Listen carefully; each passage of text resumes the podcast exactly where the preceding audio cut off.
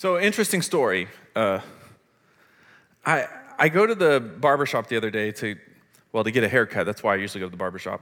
And I, I'm sitting there, and they always have some sort of ESPN something or other on while I'm, while I'm waiting. And usually it's some sort of sports thing, and I, I, it's lost on me because whatever sports gene that my dad and my brothers have, it must have been recessive with me. I've got nothing, right? I'm, I've never really got that. So, you know, I usually don't pay any attention. But um, I was fascinated by when I went there recently, they were playing this poker tournament, high stakes poker tournament. And I thought, this is a God ordained broadcast for me to watch because we're getting ready to do this series with the, you know, the, this gambling motif, and I know nothing about this. So this is great research. I'm going to learn all about poker and how these guys do what they do. And I got to tell you, I, I, what stood out to me just right off the bat is this I'm watching this last hand get played between these players. Everybody else is folded. It's just two players left. This one guy who looks just like a normal, regular guy, uh, and then a guy that looks like this. And I'm thinking, what is wrong with this person? They're wearing a golf visor. They're not playing golf. They're wearing sunglasses. It's indoors. There's no sun. Somebody tell this poor guy there's no sun indoors, you know? And I'm, I'm thinking, what is wrong with this poor person? Because this is his 15 minutes of fame. I mean, this is a national broadcast. This is when people get to see you, and he's you know, looking like this. Well, I do some Googling because that's the authoritative information source of our age. If you see it on Google, it must be true. trying to find out why do people look like this when they're playing poker. And it turns out people do this because they don't want you to see their face because emotion leaks and you don't want emotion to come out in a poker game. So I'm, I'm, I'm learning about this. is fascinating to me. But yes, it's true, they said, that if, if a person is wearing stuff like this, partially they don't want the other person to know if you have a good hand. This is always a problem with me. I may actually take this home now anytime. I don't play poker, but I play this other card game with my family, and I have this little tell. A, a, a experienced card player would totally fish it out really quickly because if I get a good hand, I, I tend to just want to yell, yippee, you know, which, no, I'm kidding. I don't do that, not every time anyway. But um, so I, the, yes, if you have a good hand, you don't want the other person to know. But you know what this is mostly for? This is mostly for if you decide to bluff the other person. Because bluffing is, bluffing is a hard thing to hide, right? But if you're successful at making the other guy think you have the cards, if you're successful at making the other person think that you have the winning hand and they have the losing hand, well, you've, you've got it made because no matter what cards you're holding, you can walk away with with all the chips. It's exactly what happened on this broadcast. I have to take this thing off now. Um, so I'm watching this broadcast, and here's the guy, we'll call him Sunglasses Guy he's betting aggressively. I mean, putting a lot of chips on the table. Now, I don't know whether these guys, guys play with monopoly money or real money. I haven't asked anybody yet, but we're talking about some serious numbers, you know, putting these chips on the, on the table. He's betting very aggressively, but the TV tells you what the cards they have. I mean, it takes some of the fun out of it, you know, the suspense. But the TV tells you what the cards are that they have. This guy, according to the announcer, I know nothing about poker, but the announcer says this guy has a terrible hand. But he keeps raising aggressively. The other guy, meanwhile, has a great hand. I mean, there aren't a whole lot, according to the announcer, there's not a lot of hands that are better than this, right? So, why is this guy with a bad hand aggressively raising? Well, he's bluffing.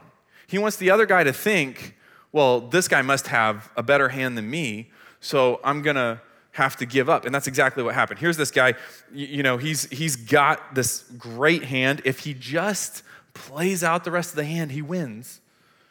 But when this guy keeps raising, you start to see these little drips of sweat coming up on his forehead. You start to see his shoulders raising up and down a lot. He's breathing in, you know, he's starting to hyperventilate a little bit. And then you know what he does? He takes his cards. You've seen this, right? He takes his cards and he just throws them on the table.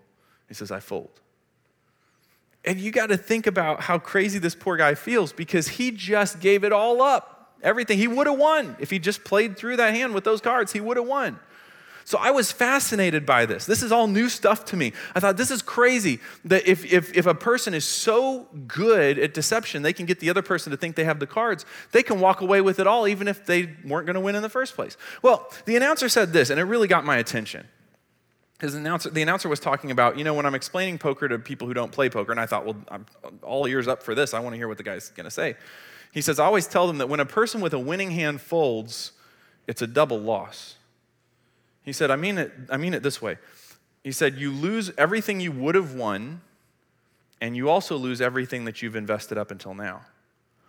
Whoa, that hit me like a ton of bricks because I know nothing about the theory of gambling and poker, probably never will. But I know about life because I do a lot of, of pastoral life coaching and all that, and I find that all the time I see this happening over and over again. A person who has a good hand, they have a winning hand, God has set them up for success, and they've been trying. They've been trying to hold out with that hand. They've been trying to play it the way that they think they're supposed to. They've been trying to follow God, but there comes a point in time where they begin to think that they're probably going to lose.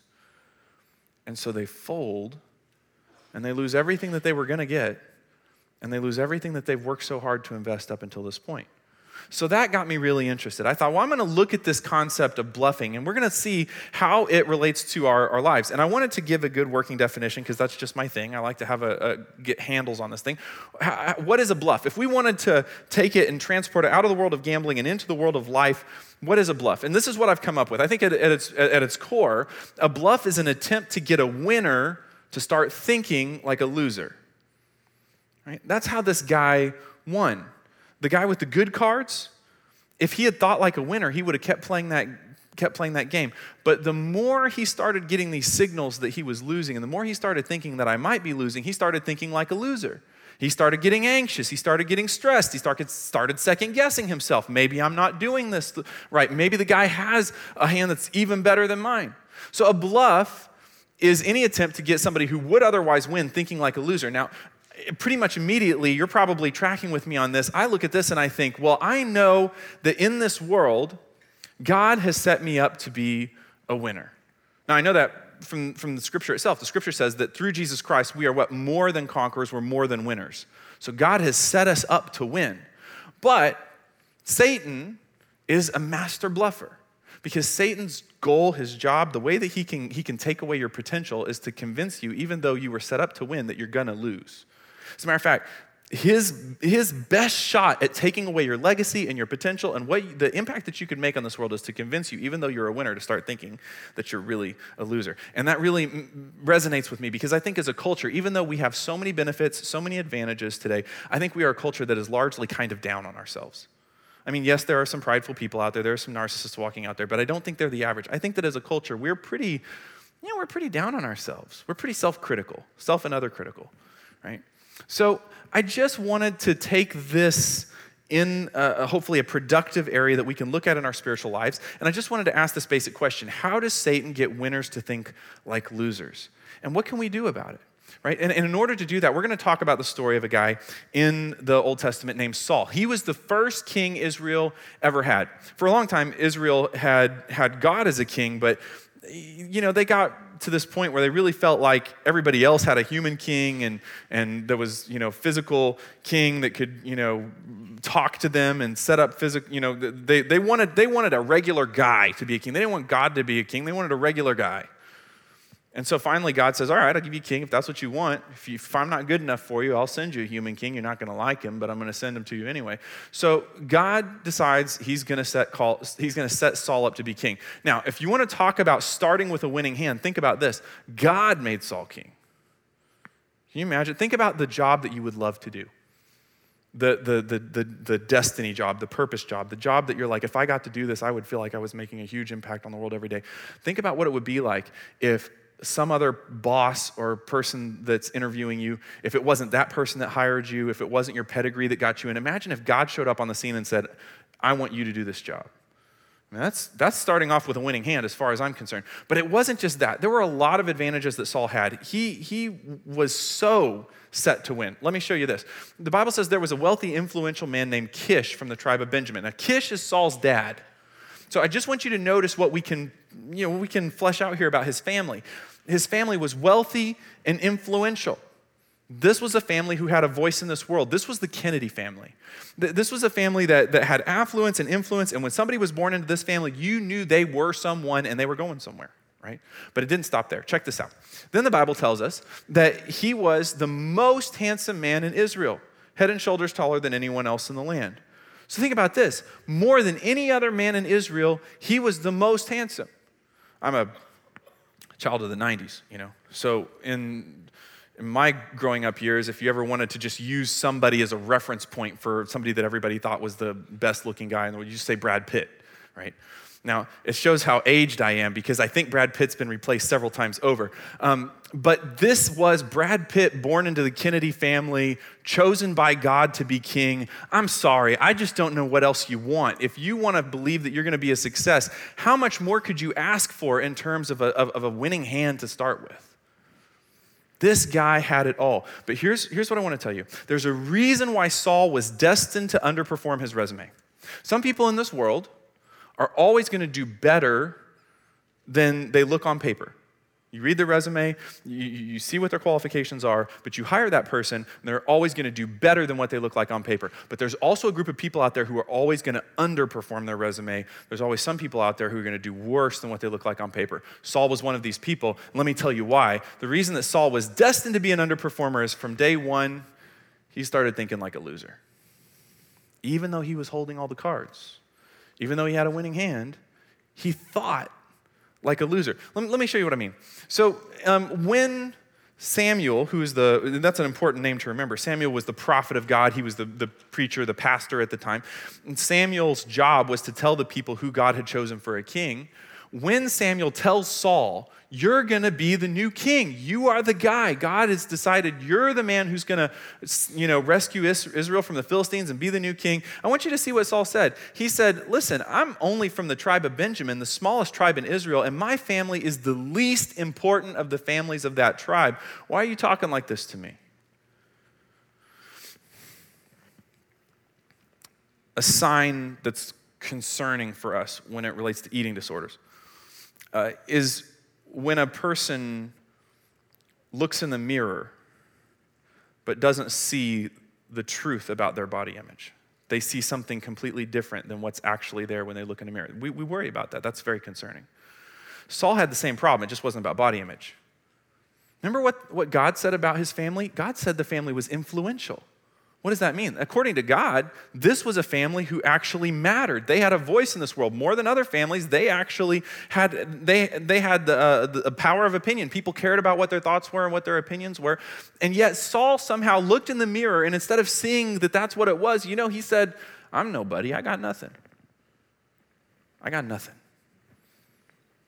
And then fast forward to you know the coronation of Saul if you go to 1 Samuel chapter 10, verse 24, you see the end of the coronation, right? This is now Saul is here, and, and, the, and, the Bible, and, and Samuel says to the people, This is the man the Lord has chosen as your king. No one in all Israel is like him. He's saying, Nobody's got a more a, a winning hand better than this guy. This guy is set up for success. This guy's gonna win.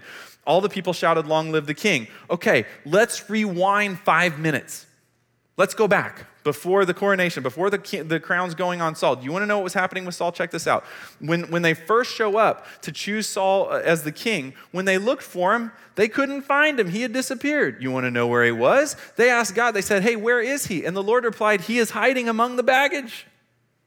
God's like, yeah, over there between the Samsonite and the American Tourister, see the little, see the guy over there? That's him. That's him. You go get him, right? Check this out. They find him, they bring him out, and, they, and, and he stood head and shoulders above everyone else. Now, think about the irony here. God is who constructed his frame.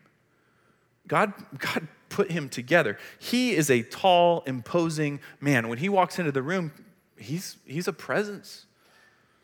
And yet he so thinks like a loser. Where he thinks he's supposed to be is between these two pieces of baggage, hoping that nobody will recognize him. So I'm talking to somebody, and this is your zone.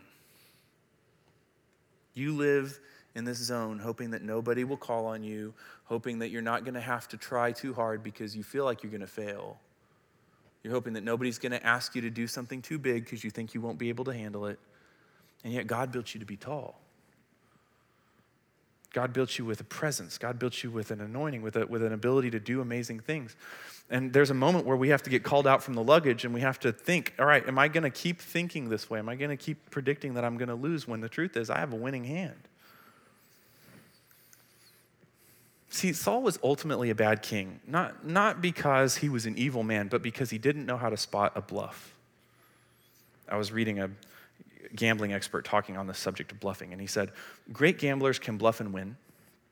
He said, Excellent gamblers, top shelf gamblers, though, they can sniff out a bluff every time. He said, I would rather be able to see a bluff coming than to be able to bluff successfully. He says, if you can always see the bluff coming, you can wait it out and you'll win. See, the thing Saul didn't know how to do is he didn't know how to spot a bluff. See, God wanted to do something cool with Saul. Satan wanted to mess Saul up, take away his legacy, take away his potential. He had a ton of potential. Satan wanted to mess all that up. So Satan's job was to bluff him, to get a winner to start thinking like a loser. And Satan kept sending him these signals to get him to think he was going to lose, and Saul took the bait every time. So here's what I decided to do with this message. Saul has this long life story in the scripture. I mean, it takes a long time to read. We could do an eight week series on Saul, we barely scratched the surface. But what I did is I, I, I, tried to look for specific bluffs that Satan got to work with Saul, the, the things that really messed Saul up. And, and I found three that I think are really uh, core. And I think these are three bluffs that Satan uses with us as well. So, what I, what I want to do is, since I can't take you through the whole story of Saul's life, I just picked three little vignettes, three little pieces of story from Saul's life. I want to show you three bluffing strategies that Satan used with him. And then I want to talk about how we can fight back against uh, those bluffs and how we can actually win because we were set up to be winners. Okay? So here's the first story. This happens like right after Saul gets made king. And Samuel, remember, he's the prophet, he's the preacher. He tells Saul, Look, you got some stuff you got to take care of. I got some stuff I got to take care of. Um, but we need to meet up at Gilgal because we've got this battle that we need to we need to go into battle against this other people. Um, and so, listen, here's what's going to happen. You go ahead to Gilgal, but listen, you wait for me for seven days when you get there. And, and after you wait for seven days, I'm going to come and offer sacrifices to God, and I'm going to give you further instructions about this battle. So, I don't know about you, but when, when I read those passages, I think that's pretty clear cut, you know, and it makes sense because this is what the prophet, this is what the priest does. You know, they're interfacing with the people and with God, and it was his job to show up and offer sacrifices. It all makes sense. Saul's got to wait um, for, for, these, for, for him for seven days. The, the big problem with this is that it's an uncomfortable wait. I mean, Saul shows up at Gilgal like he's supposed to, and you have to understand, like most of Israel's battles, they're, they're tremendously outnumbered. And so Saul's got his fighting men with him, uh, and they're within eye line. They can see this other people group that's so much bigger than they are, and they know they have to go to battle against them. And Saul has told them, don't do anything for seven days, and it's wigging them out right? As a matter of fact, the Bible says that when Saul was at Gilgal, his men were trembling with fear. Their knees were knocking. They wanted to, let's at least get in there and let's do something, or let's get out of here, but let's not just sit here like sitting ducks for seven days and wait for them to come and get us. So Saul waited there, though, for the seven days, as Samuel had instructed earlier, but Samuel still didn't come. He waits four days, five days, six days and six hours, six days and 12 hours, and in every single hour now, he's losing guys. The Bible tells us in another passage that they went into caves, they went in, and hid in other properties. Some of them just went home. And so he knows that's not good, right? Saul realized that his troops were rapidly slipping away. So he said, Look, you know what? You bring me the burnt offerings and, and, and, the peace offerings. And Saul sacrificed the burnt offering himself. After all, he'd seen this done a million times. He's king now. Why can't he do this? Well, it wasn't what he was supposed to do. And honestly, what it was is it's a guy who's already decided he can't keep holding the cards that he's been given. Samuel had given him instructions. This is a winning hand. Play this hand. He's got it. He's trying, but he's starting to get intimidated. The sweat's starting to build up on his, on his brow, and he's thinking, I don't think I can do this. And you know what he does? He says, I fold. Pressure's too much? And he does something he knows he wasn't supposed to do. How do I know he know how do I know that he knew that he wasn't supposed to do this? Because then he tries to justify it to Samuel, right? So here comes Samuel. Just as Saul was finishing with the burnt offering, Samuel arrives, right? Just in time, right? Five minutes to spare. Here comes Samuel. He's there at seven days. But now Saul's already gone ahead and done this. So Saul goes out to meet him and welcome him. But Samuel said, What is this you have done? It's English translation. What are you crazy? Right? You don't get to do this. This isn't your job. I told you how to handle this. You didn't handle this the way I told you how to handle it. But Saul has some excuses. He's going to justify. That's how we know that he knew he was doing something wrong. I saw my men scattering from me, and you didn't arrive when you said you would. It's really your fault, Samuel. And the Philistines are at Michmash ready for battle. So I had this conversation with myself. I sat down and I, and I, and I said, it's, you know, self, how are you doing? I'm doing just fine. We've got something to work out. I, I, told myself the Philistines are ready to, to march against us at Gilgal, and I haven't even asked for the Lord's help. And after we had this great conversation, you know, me and myself, we were talking this over, I did what? I felt compelled to offer the burnt offering myself before you came. You know, what he's saying is, I folded because I felt like I had to. I felt like I didn't have a choice. I felt like I felt like I couldn't play the hand I was dealt. Samuel said, How foolish. You have not kept the command the Lord your God gave you. I was joking a couple weeks about the Kenny Rogers song. You got to know when to hold them and know when to fold them. He's saying, You didn't hold your cards. You didn't stay in there. You didn't play the hand you were given. It was a winning hand. You would have won. Look at what he says. If you had done that, the Lord would have established your kingdom over Israel forever. You would have won. He said, But now your kingdom must end. He's like, It's, it's game over for you, buddy. And it's not even God's fault. Game over for you because you folded, you forfeited. You didn't even need to lose, but you decided to lose. Why? Because you've decided that you're a loser. So the Lord's already got a replacement for you. So, bluff number one. I told you there's three bluffs that I think Satan really likes to use with us to get us to fold when we don't have to fold, to get us to feel like losers when we're not a loser. Bluff number one is this it's your job, Satan wants you to believe it's your job to fix everything that goes wrong. Remember what Saul said? I was losing guys. You weren't here on time. These guys were getting ready to go to battle against us. I had to fix it. I had to find a fix. Because after all, I'm king. And what is a king good for if he can't fix what's broken? Talking to a mom in this room somewhere, and you are absolutely running yourself ragged trying to fix something that seems broken with, with one of your kids their behavior, their attitude, something, something isn't going right. And it's not that you don't have an influence on, on them, and it's, it's not that you shouldn't be trying to follow God to be the best parent that you can be. The problem is that you've pushed it way beyond that. You've put yourself in a place now where you feel like you are responsible to fix them. After all, you're the mom. Mom can't fix a kid, and who can?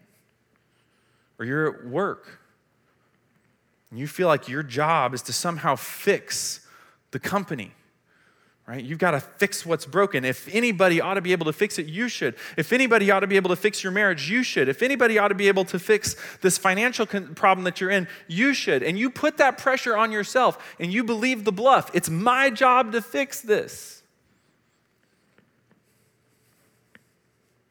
Why, why would Satan want us to believe that it's always our job to fix everything that's broken? I'll tell you why. Because if you need to convince a winner that they're a loser, you must generate feelings of failure. You have to be able to do that. You have to. And some of us, we have really good failure sensors. I, am a guy, so my, my failure sensor is, is it's, it's big. I don't want to let anybody down. I feel like part of being a guy is I have to, I have to make it all right for everybody in my family. I have to make everything right for Wendy. I have to make everything right for the kids. None of them expect that from me, but there's something inside that goes, I can't fail. I have to be able to do everything right. I put that pressure on myself. I have to be able to fix everything. But there's a problem with that. Can I, can I show you this really quickly? This, this is something that I've taught married couples for years now but I, I, believe it as much today as I did the first time I was going over this with couples, and that is that if you try to fix something you don't really understand, you'll usually make things worse. See, I, I have this disease. I don't know what it is yet. Probably get diagnosed with my name. It's Jonathan's disease or something. But when I go into Home Depot or Lowe's, I, I fall victim to some sort of of uh, hypnotic thing, hypnotic spell. Because going into the place, I know I don't have any business in there. I don't know what any of that stuff is, right? I don't even know what it does. But I have this sort of Tim the Toolman moment. As I walk through the door, I somehow come to believe that I actually do know what I'm doing in there. And I start to think of all the things that I could accomplish in my home because it's all here. All the tools are here, all the stuff is here. And I start to think I could retile my bathroom, I could, I could put in a light fixture, there's that dark spot in the hallway. Electricity, how hard can it be? I'm gonna put in this, this light fixture here because you know we need it there, and, and I, I'm gonna put this water feature in next to the wall, and I'm gonna do this big you know thing in the master bedroom. And Now, my wife has learned to be gracious with me uh, uh, about this because my problem is I will get into a project, I'll get into the big middle of it, and I don't know if any guys in this room, most of you are probably way more handy than I am, but maybe this has happened to you. At some point, I find myself sitting down on the floor of that room and looking at the mess that I've created and thinking to myself, I sure wish I'd never started this. You know why? Because I didn't understand what I was doing. See, mom, you don't understand your kids. You understand a lot about your kids, but you don't understand your kids completely. You don't understand your husband completely. Husbands, you sure don't understand your wives. You don't understand everything that's going on at your workplace. See, you got to be the designer, the creator, in order to understand everything. See, the, the, the, person who, the only person, if anything is broken with Wendy, the only person who can fix it is the person who created her and, and, and sustains her life. That would be God. That's not my job description, that's His. If anything is broken with me that needs fixing, Wendy can't do that. She didn't create me, she didn't design me. The only person with that job description is God. He's the one who's responsible if anybody's going to fix it. So here's what I want you to get. This is so important, and this, is, this, is, this would have saved Saul's career. Saul's job wasn't to fix what was broken, his job was to follow instructions. His job was to play the hand, do what you've been told, follow God as best you know how. See, that I, I get off the path when I think that God has somehow called me to fix my spouse. And God has to remind me, Jonathan, that isn't your job. Just like Samuel had to remind Saul, that's not your job.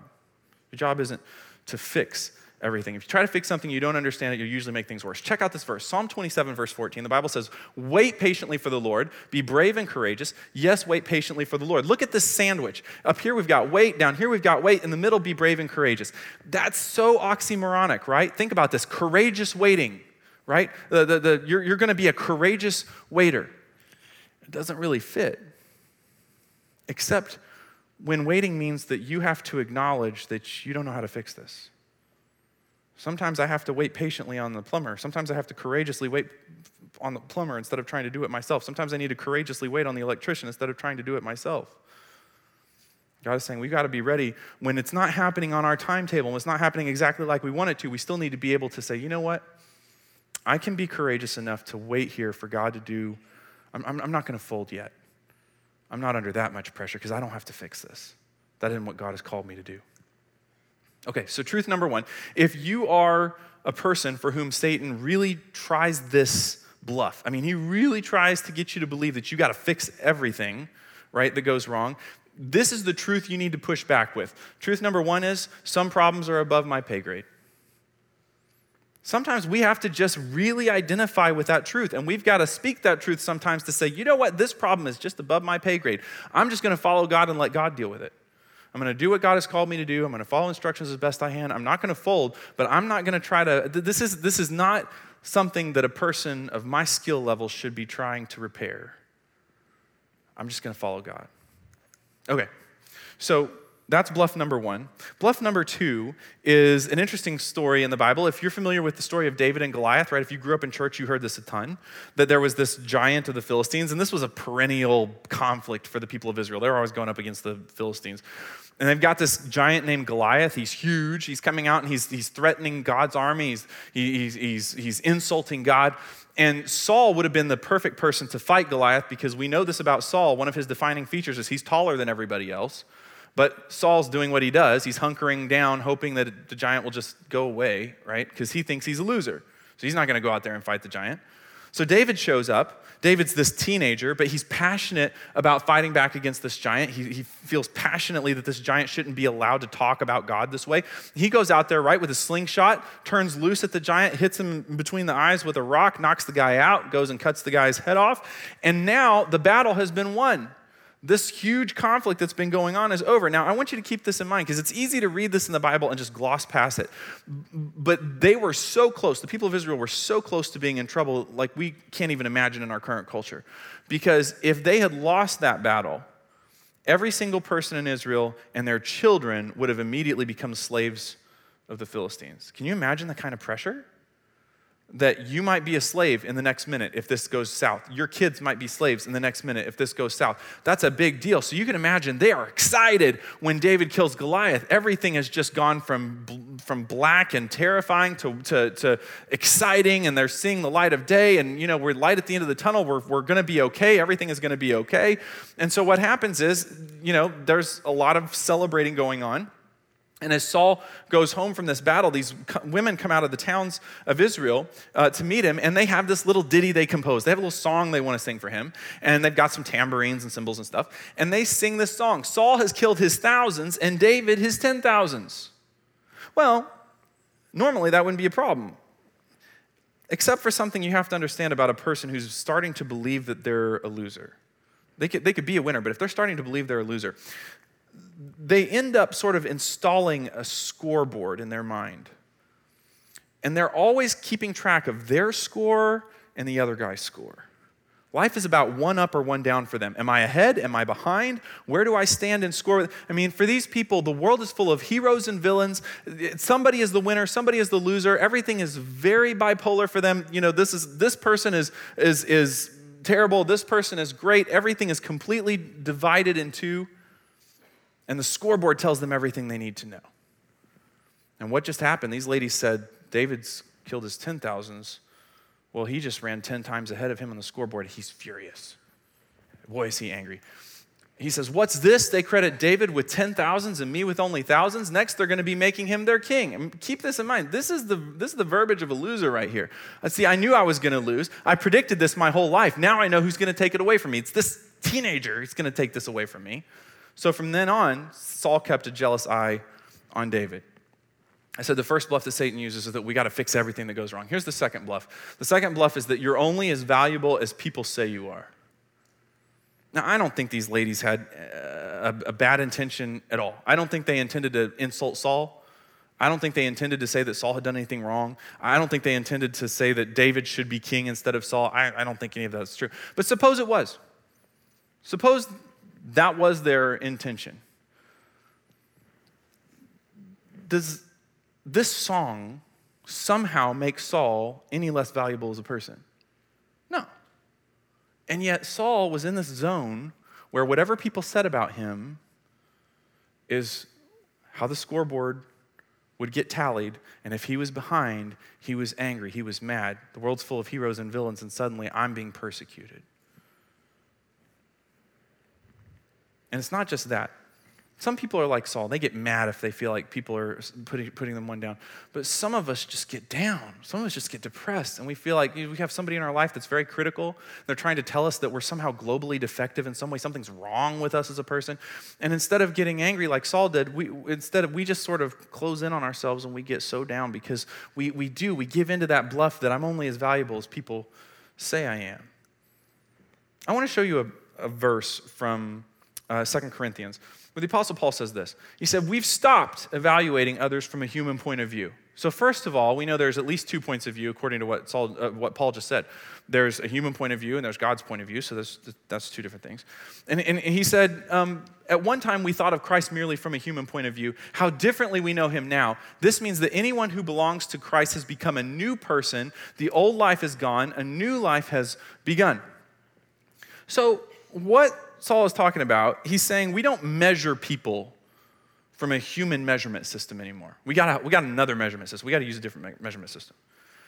And it reminds me of when I first started off as an auto mechanic, which has been years ago now. It was a very short lived career for me. But when I started off as an auto mechanic in my early 20s, I was fresh out of school, and one of the benefits that the job gave me, my first, my first job being a car mechanic, is they gave me a toolbox and tools because I didn't have any.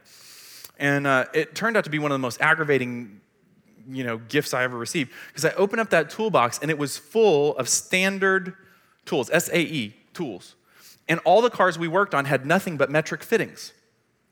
So all of the calipers and gauges and measurements that, that my tools were supposed to do, all of the wrenches, all of the sockets, nothing fit. I, you know, I, I, would try to measure something, I would get the wrong answer. I would try to install something, I would round off bolts. And, and the thing about it is, and this is true, that when we try to use a human standard of measurement to determine how valuable we are, first of all, we're going to get the wrong answer.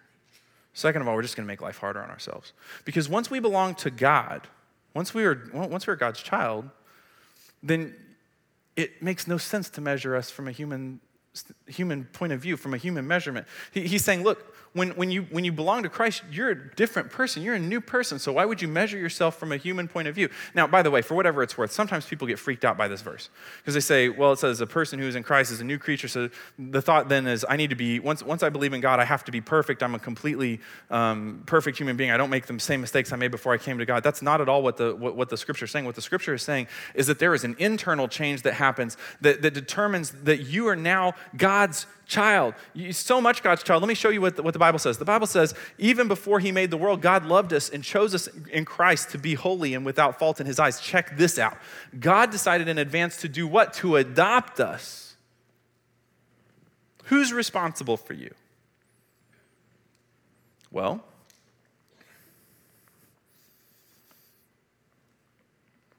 if you're an orphan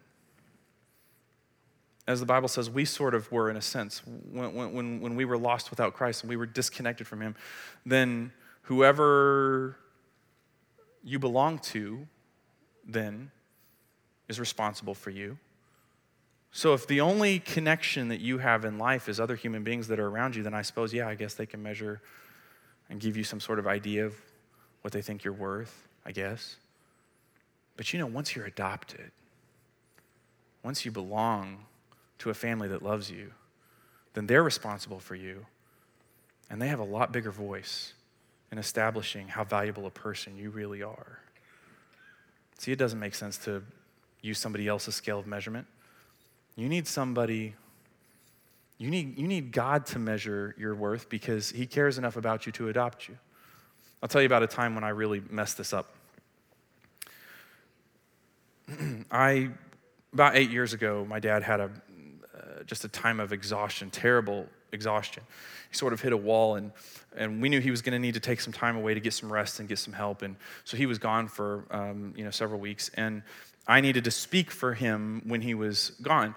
But the thing was, I'd only been at New Spring on staff for six months, and I was not nearly as experienced a speaker as I needed to be. I mean, again, this is eight years ago, and I was very intimidated by this. On top of all that, because the way the timing all worked, I had 48 hours to get ready to speak, and it was on Revelation 12. I had a heavy topic, I have 48 hours, and on top of that, my emotions are kind of all over the place because I'm not sure what's going on with my dad. And uh, I still don't know how I got through that weekend, but I, I, God was gracious to me, and I did. I got up and I spoke, and, and uh, I, my wife and I were walking out of the auditorium, and we were walking, I think, to go pick up one of our girls.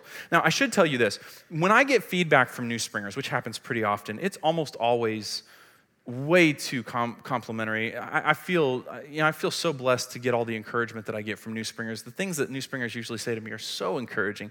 But on rare occasions, sometimes somebody has something to say to me that's well, less encouraging. Um, and this, wouldn't you know it, this was going to be one of those days, right? So my wife and I walk out of the auditorium, and this lady comes up to me, and the first words out of her mouth were, You were wrong. And I said, Okay. And she began to go into this long explanation of my theological missteps in, in the message. And just really, the whole time she's talking to me, I, you know, it's already been a stressful week, and I'm tired, and and my spirit's just, well, I'm just like a balloon that's deflating, right? And I just, I just wanted to go lay down somewhere because I was just like, I, I was so low at that moment for about five seconds. Because as soon as that lady walked away, my wife put her arm around my back, she patted my back, and she looked at me and she said, It was one of your best. It was one of your best. You know why, once Wendy said that to me, I walked on, I was good for the rest of the day. Because Wendy knows me, she loves me, and she always tells me the truth. My wife is a gracious lady, but she doesn't flatter. She's a sweet person, but she's not fake. She tells me the truth. And when Wendy looked in my eyes and said it was one of your best, I thought, she cares about me, she knows me, she loves me, she's telling me the truth. I trust that. I'm just telling you you're going to hear a lot of feedback from people. Some of it's going to be positive, some of it's going to be negative. Some of it you can learn from. But there are going to be some people who are hypercritical just because that's the way they are. And you're going to be tempted to say, I'm only as valuable as that person says I am. But you need to push back against that because at the end of the day, God knows you, He loves you, He always tells you the truth, and He says, You belong to me.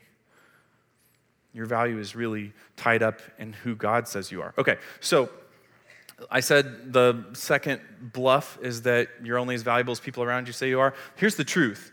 Here's the truth you push back with. If God thinks I'm valuable, guess what? I am.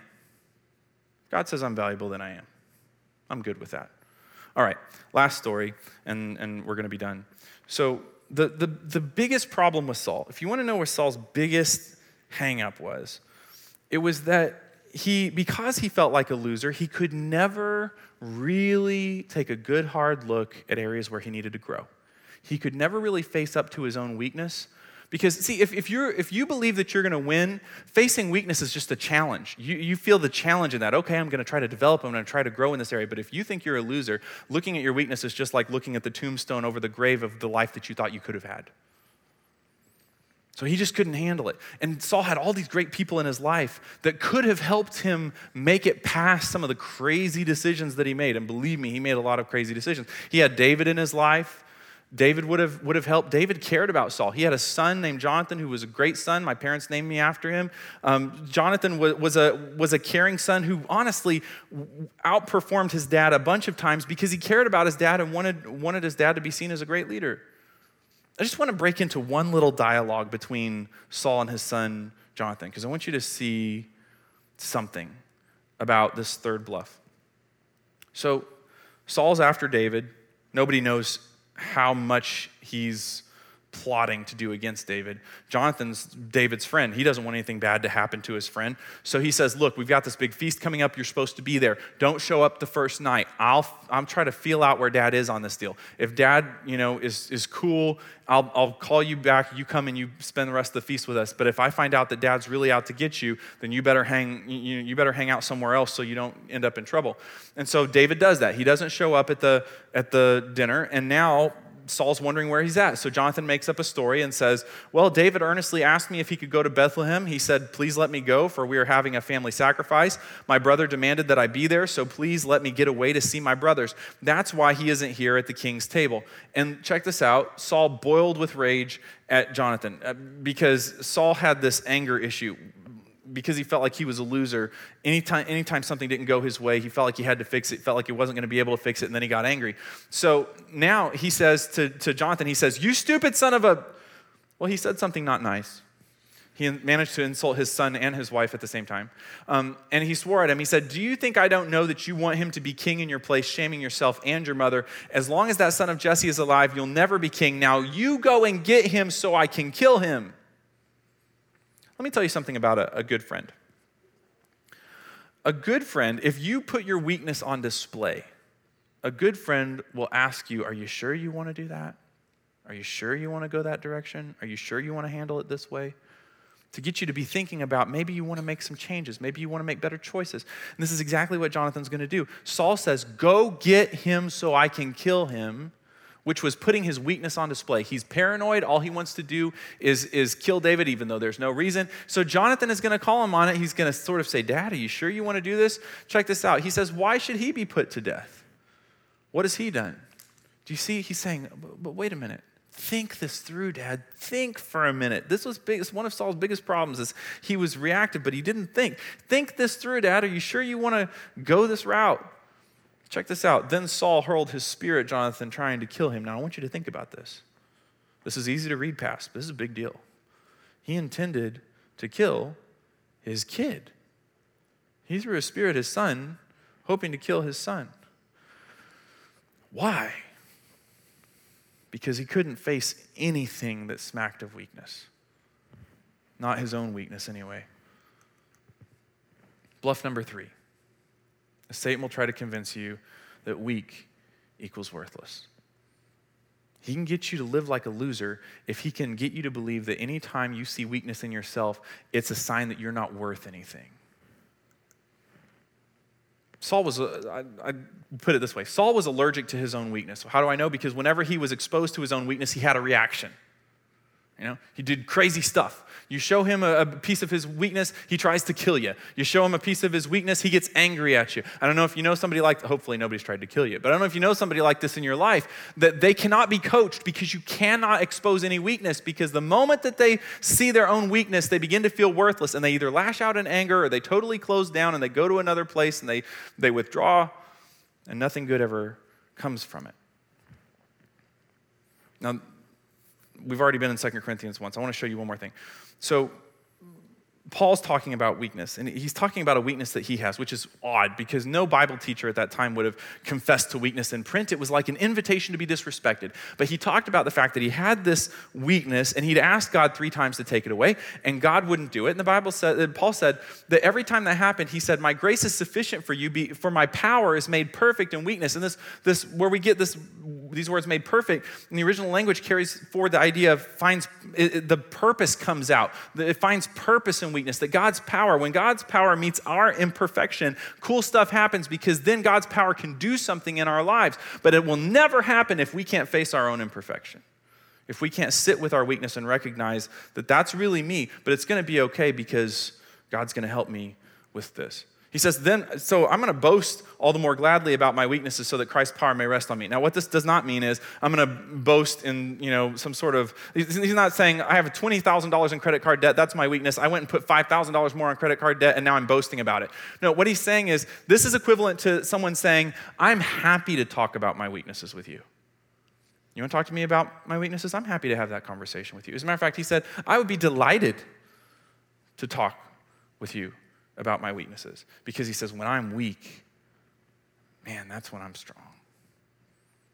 Now, why have we been having this conversation? What, what, is, the, what is the purpose of, of this talk? Because we've been talking about what the bluffs are that Satan tries to, to push in our direction and how we can fight back with truth. Why do we do that? Well, the Bible says this we don't want Satan to outwit us. This is a good, good word for bluff. We don't want Satan to bluff us. How do we keep Satan from bluffing us? We just need to make sure we're not unaware of his schemes. We need to, to know what's behind the sunglasses. We need to know what's behind the facade and the disguise. We need to see the truth for what it is.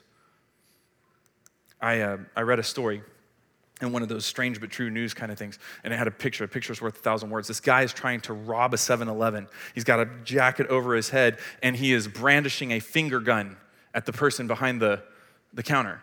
And the person behind the counter gives him nothing, of course, right? Because he's not in any danger. And this, this, genius who's trying to rob the store with a gun, I can only figure he's thinking to himself, I have a jacket. I'll put the jacket over my head so nobody will identify me, and I'll, I'll use my jacket to, you know, put my finger in there so they'll think it's a gun. The problem is he only had one jacket, so now he's got his jacket over his head. He can't see anything, and he's waving this finger gun at the. And I don't know what happened because there's no audio from this video, but I can't. I just have in my mind the, the teller going, "Don't point that thing at me," you know. To a certain extent, when Satan tries to bluff us and he sticks a finger gun at us, we need to be able to say, Don't point that thing at me. You got nothing. I've got a winning hand. You're just bluffing. When Satan says to us, Look, you got to fix everything, so at a certain point, we've got to be able to go back. You know, you're, you're, you're bluffing. I don't have to fix everything. Some things are above my pay grade. When Satan comes and says, Well, listen, you're only as valuable as people say you are, we need to say, Well, guess what? The person that I care about is God, and he says I'm valuable. Guess what? And then when he comes to us, and he says, When you're weak, you're worthless. We come back to him and say, Sure, you know what? I am weak. But that's really cool because God can do some cool stuff with weak people. God's strong where I'm weak, and it's going to be all right. I'm, I think I'll just play these. I think I'll just play these. I'm not ready to fold just yet. Let's pray. Father, thank you so much for reminding us that you have a purpose, that your strength is, is given power in the middle of our weakness. Help us to not throw in the towel, help us to not fold when you've set us up to be winners. Help us to think like winners and not like losers. We pray this in Jesus' name. Amen. Thanks so much for being here tonight.